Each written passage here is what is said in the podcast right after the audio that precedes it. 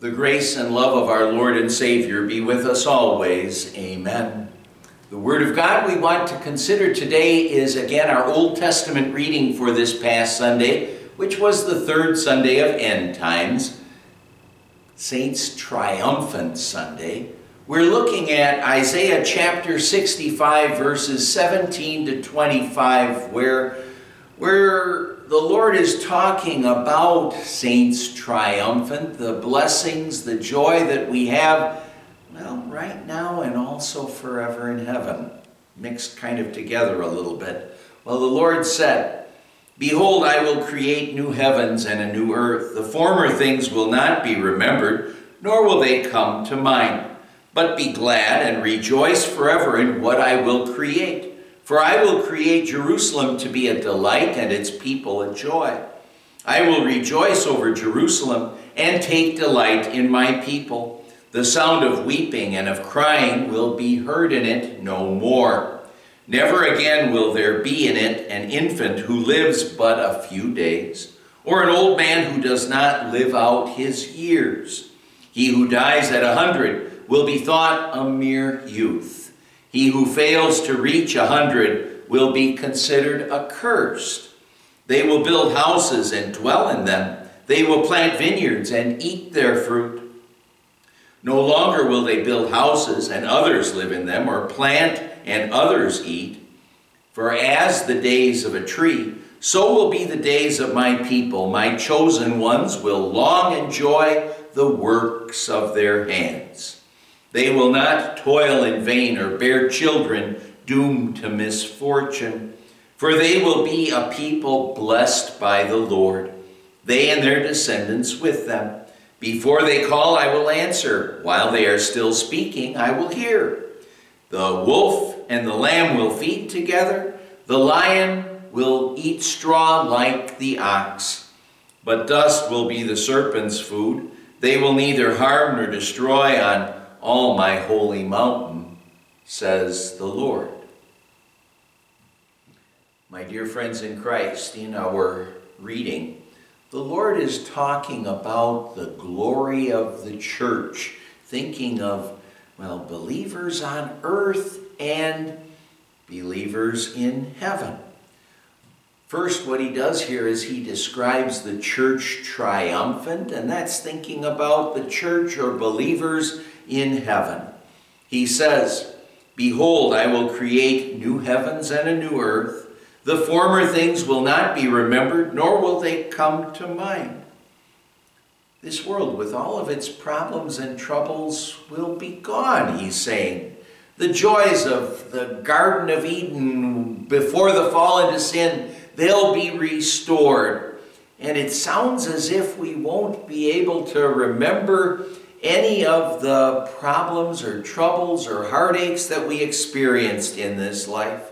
We'll have a perfectly clean slate that will thankfully never be dirtied ever again. The Lord said, Be glad and rejoice forever in what I will create. For I will create Jerusalem to be a delight and its people a joy. I will rejoice over Jerusalem and take delight in my people. The sound of weeping and of crying will be heard in it no more. Jerusalem is often pictured as the place of our perfect pleasure, our eternal pleasure. And it talks here about the absence of sorrow, the abundance of joy that's going to last forever. That's what we'll have in this new Jerusalem. And since all of the people there will be a joy. Now think about what that means. We'll never cause each other or our God any problems or heartache ever again. Only happiness. And imagine what that's going to be like because we're sinners. Well, we often cause one another and especially our God heartache because of our sin, because of our rebellion against God, well, well, we disappoint our Heavenly Father. But in heaven, that won't ever happen again. Well, some years ago, there was a pastor who preached a sermon on the joys of heaven. The joy of believers in heaven. And the next day, one of his members came to him and said, Pastor, you delivered a fine sermon on the joys of heaven, but you didn't show me where to find heaven. Can you tell me now? Pastor replied, I just visited a poor widow with two little children. All three are ill, confined to their beds. They are without fuel, food, and other essentials. I would advise you to buy food, go to them, and offer your help. When you arrive, read to them the 23rd Psalm and pray with them. If you don't find heaven, I'll pay the bill. Well, the man went and did as the pastor suggested to him, and the next day he joyfully returned to the pastor and said, Pastor, for 15 minutes I experienced the happiness of heaven. I wish only that others could learn what I learned. The point is, is that even right now, even though we aren't in heaven, yet we still can experience some of the joy of heaven that we'll have in the church triumphant.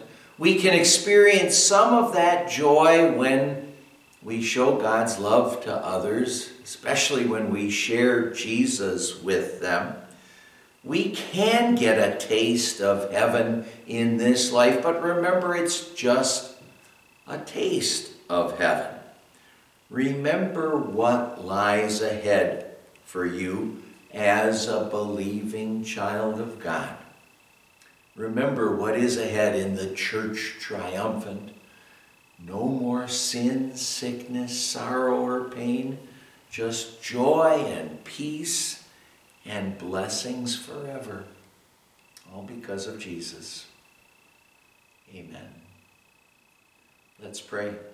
Lord God, Heavenly Father, thank you for wanting us sinners in your church now and forever. Thank you for sending us Jesus as our Savior and the Holy Spirit to make us your children. Help us to fight against the sin that's in our lives and keep on building us up in our faith so we can enjoy your blessings now and forever. We pray in Jesus' name. Amen. And the grace of our Lord Jesus Christ and the love of God the Father and the fellowship of the Holy Spirit be with you always.